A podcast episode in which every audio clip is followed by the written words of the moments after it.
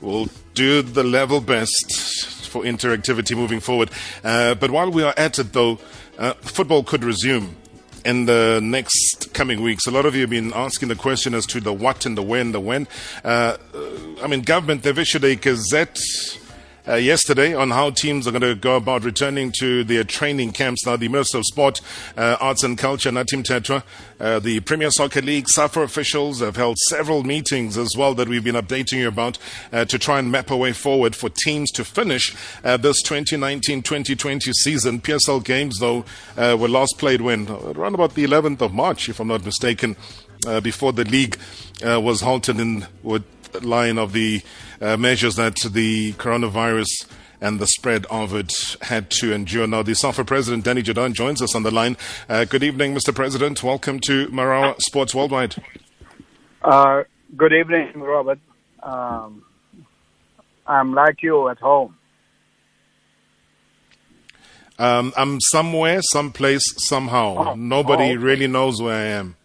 Okay, okay. Well, we're out in the bush. Oh gosh, uh, yeah, Corona is not to, we had to. Fine. well, hopefully not yet. Uh, but we, we have to keep warm. It is very cold. The mercury has dropped drastically. No. And uh, thanks so for, we have for to the really wonderful, keep... Thanks for the wonderful memories of, of yesterday.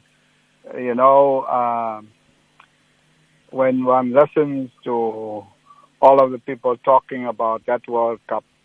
Uh, it was a game changer for the African continent. We moved Africa from a hopeless continent to a hopeful continent. And now it's, of course, it's a 48 nation World Cup. It's another huge challenge for the African continent. But uh, at least we've dealt with the question of doubt of Africa's ability to deliver a world class event. And South Africans were just marvelous. Well, we didn't get a chance to deal with the admin of it, uh, but while I've got you on the line, uh, we also wanted to salute you as the man who was there, as the chief exec. Uh, the local organizing committee was an important uh, part of making sure that everything was done. And uh, you being the face of it, you being in the forefront of it, uh, we also wanted to say thank you to you, thank you to your team uh, that made sure that the world respected South Africa, uh, even if it was for a month or so. But I think it's even beyond that. Ten years later, here we are. So to you and your team as well, Mr. Jordaan, we, we thank you very, very much indeed. Well, I must also, on behalf of the team, uh, we had Norm Fanero Magwenchu was the COO. And then, of course, we have the three musketeers. Oliphant was the president of SAFA, and Irvin Khoza, the chairman of the uh, organizing committee, and all of the government ministers, business leaders. It was really a team effort, and uh, it was a wonderful experience. The best uh, 30 days in, in South Africa, uh, certainly most of us would agree that notwithstanding that it was winter, uh, South Africa was at its best, and the world agreed with that. And whether it's Kofi Annan, the United Nations, Ban Ki-moon, uh, Mick Jagger was here, Bill hmm. Clinton was here, uh, uh, Joe Biden was here with his daughter, was 15 year old. Uh, had a Makarapa and, and a Vuvuzela. Um, and so many uh, people, leaders throughout the world um, from South America. Uh, the president of Ecuador was here. Um, and so it was a very, very special moment. And South Africa was at its best. Uh, our country was wonderful. And we have changed uh, on behalf not only of South Africa and of the African continent, changed the perception of how uh, the world saw Africa. Mm. a hopeful continent that moved from uh, charity donations to investment and trade now and I think that uh, we removed the world's knee from Africa's neck. Mm. That is powerful. That is powerful. And I mean, we'll, we'll continue. It's not a once off. Uh, we, we're laying a plan to at least dedicate per day uh, uh, an editorial angle uh, that highlights uh, this World Cup and its success, and especially uh, from certain individuals that we are going to be uh, unveiling uh, in the next week or so. But the important thing that has been on the lips of many sports lovers and especially football, uh, Mr. President, is the fact that um, when, does football resume again? I, I, know when it when it comes to gazetting and all of these many highly worded things, they are highly worded. I, need you to be that person that talks to us, layman's term, something that we can take away and understand. What has been agreed? What is possible? What is not possible? Well, I think that uh, you know that we started off by having two positions, SAFA and PSL, uh, and then the minister asked us to get onto uh, the same platform, uh, get an agreement.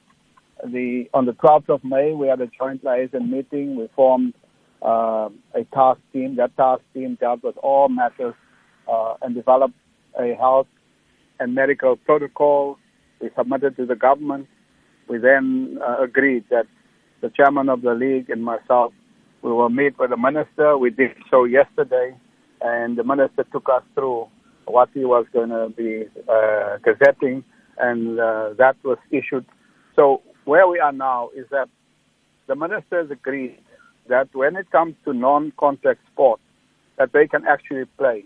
And when it comes to contact sport, of which football is one, um, they have 14 days to make a submission to create an environment that uh, would allow non-contact sport to begin to train because you cannot just start with matches. Uh, the players have been off and now they can start training. So that is where we are.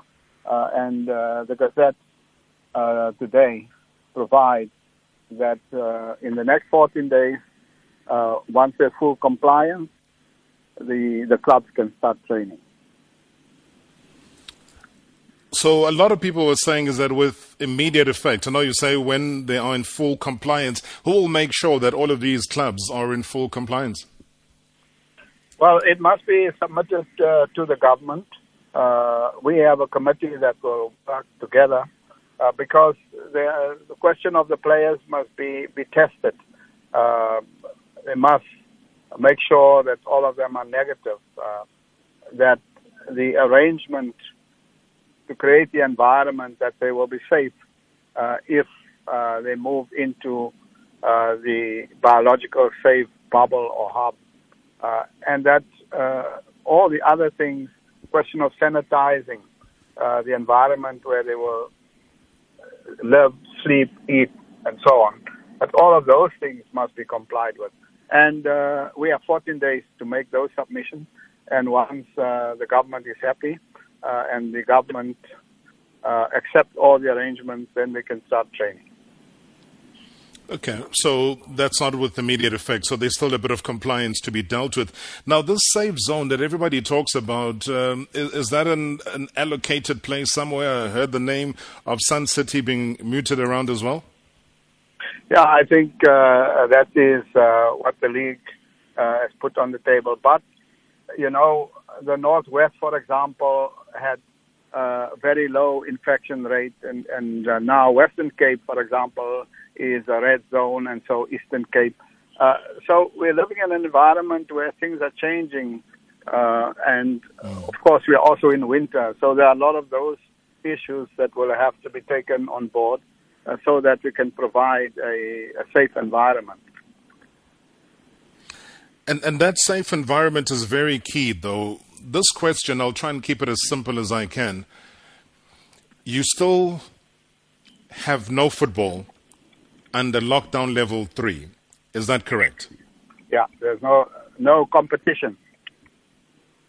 No competitive match no competitive. will be played under yeah. lockdown level three. That is what the minister has gazetted. So, at what level? Because again, you can't project and say maybe in July competition will start. If in July the lockdown level has not been lowered, it still remains either three or goes back to a four or a five. You see what what the minister said yesterday. It's clear that you cannot have in the country a one-stop, uh, a one stop shop or a, a one size fit all because the situation now in the country for example, in the Western Cape is quite different to the situation that prevails in KZN or, for example, in Limpopo. Uh, and uh, so when we make a submission, first, this was for training. We must make a second submission for actually matches to be played. And if the government is satisfied and the, and, and the minister agrees and he takes the proposals to cabinet and cabinet agrees, then I think uh, we'll be in a different space. But there's a lot of work to be done to submit to make those submissions to government. Mm. But but but it still is that possibility again, Mr. President, that the the actual playing of the game would only still be possible under lockdown level one for contact sport. Well, I, I don't think that we can give you that answer because uh, the the question of the infection rate and the death rate uh, is not such that we can predict what will happen next week or next month. No one knows. Because it is spiking, and I don't know if government does give some form of directive to say, well, if it reaches a certain level, we might need to tighten up, and, and therefore makes it very difficult again, Mr. Jordaan, for uh, sport like football to actually even get played. Yes, it makes it more difficult, but that's why the planning needs to be more thorough. The, the medical people need to come on board, and we then have to make uh, proposals. You see, FIFA has said that uh, they would allow the league to run four weeks over the end of the league. In other words, uh, we have space uh, to to look at another four weeks beyond uh, what was traditionally the end uh, in June, so we can go toward the end of July. But it all depends on, as the minister said, we must now really sit down to deal with the next phase. Training has mm. been agreed to, and uh, uh, there must be compliance, and then teams can train. And now we have to sit down to deal with the next issue. And of course, we have to look at uh, what is the environment like, and uh, what are the possible safe areas, and what are the additional measures to be taken. Did they consider things like traveling? Because you know, if a team has to play an away game. Uh, either in Cape Town, I mean, another high risk place which has had numbers shooting out over the roof and they have to travel from, let's say, uh, Johannesburg, which also spiked today. We heard from the uh, premier saying how, you know, disappointed or also shocked he has been uh, to see how Johannesburg, um, as as a city, has really shot up as far as the infections are concerned. Now, football, as you know, has to do with traveling. Yeah. Have they incorporated that? Uh, because you can test negative and then head off into a trip down to Cape Town or to Durban or to wherever, and then somewhere somewhere along the line, that is where you pick up the infection. Yes, uh, you are raising something that, that FIFA has raised with us. FIFA sent me a list of questions that uh, they asked me to consider and, and respond to it. And one of the issues is exactly that domestic and international travel. Now, international travel, as you know, if Bafana must play Ghana, and the players must fly from London or Frankfurt. They fly from the different countries where they play, and then they must assemble on their connections in either Frankfurt or, or London or any or Paris or any other. But in that plane, these planes are big. There are other passengers who get connecting flights for maybe another 50, 60 different countries and therefore the risk is so much bigger. Now, mm-hmm. the example that you raised is something that we raised yesterday when we were there with the minister. And the league had indicated, no, in that case, they may have to consider charter flights so that the team, once it tests negative, that the team on its own will be in that flight and there won't be other passengers who may come from uh, places uh, that may be considered high risk or, or highly infected areas. So that's why I'm saying there are a lot of work to be done and, and, and to make sure that the players' health are secured and the environment is. How open and transparent will this process be? Because one of the things that I've seen has been lacking has been our very strong communication uh, where you know other leagues around the world, you know, you you would know what stage uh, the, the, you know the club and the inspections are going into. Uh, they would tell you numbers that okay, uh, four Brighton players tested positive, two staff members were positive, therefore they're in quarantine. Because I think the public is uh, is also waiting for that kind of openness, that transparency, that ability to know what is happening behind the scenes. Well, I think that now the players will go into the phase of being tested and if your suggestion is that uh, the result of those tests must be made public, uh, it's something that we'll have to discuss with the league to say uh, when you test all the players from a particular team, uh, give us what the outcome is. Because I think for the fans also, it will be comforting to know that all the players in their club that they support tested and tested negative uh, and uh, it's a sense of comfort for them as well. So uh, it's something Should... that we will raise. No, absolutely. And, and just as a parting shot now, uh, Mr. Jordaan, with what has been announced, what should fans anticipate? Obviously, these last, what, 54 games will be played behind closed doors. Uh, there'll be no fan involvement whatsoever, uh, you know, but you, you got to have referees that SAFA does provide to the league. They'll be coming through. Have they also got their own protocols and procedures? Uh, because you don't want a referee now coming through and having to go and infect a player because it's called him through and dished out a yellow card and, you know, because they're not wearing masks, spit flies, somebody gets infected. No, I think the, the, whatever applies to the players will apply to the referees. The referees will also have to stay in that safe, uh, biological safe environment. Uh, they will also have to be subjected to tests. Uh, and again, if anyone tests positive, they will have to be removed. Uh, so the same protocol will apply to the referees because the referees get close uh, and sometimes personal with the players. So you have to make sure that the referees too, uh, they are not the carriers or conveyors of the virus. All right. So I think what South Africans just need to know is that yes, the players have been given and granted the permission to go and train, but they still have to satisfy a couple of protocols. Once those have been satisfied, they can go back into a training environment uh, which is safe with regular checks and regular screenings.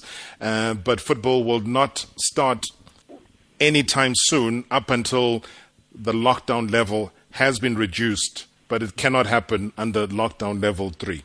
So, is that a safe place to part the conversation up until we chat again? Well, I, am saying that uh, the training, you are absolutely correct. I think the minister. Mm-hmm in the Gazette is clear. Uh, the non-contact uh, sport can play, contact sport can train. It's up to us now to do further work, as I've indicated. You raised the question of travel and, and, and other issues. We will have to work and make a further submission to the government, and then we will have to engage the minister and the government further on the on, the, on phase two uh, and that is the phase towards uh, playing. Maybe just a quick one before I release you, which I think is an important one that's. Uh, again been brought to my attention here. Uh, when you look at a club like Chippa United, uh, they wouldn't be able to train uh, in the Nelson Mandela Bay Stadium. Uh, the stadium is closed up until December. Um, so what what happens to those clubs that don't own uh, stadia because the municipalities have closed all of their stadiums? Uh, you see, those are issues that if they are all in the same biological safe area, they will train there, they will play there, they will stay there, they will eat there, uh, and so on. So that shouldn't be a difficulty because in any case, they will have to move from, if they're in Nelson Mandela Bay, to wherever that safe hub is.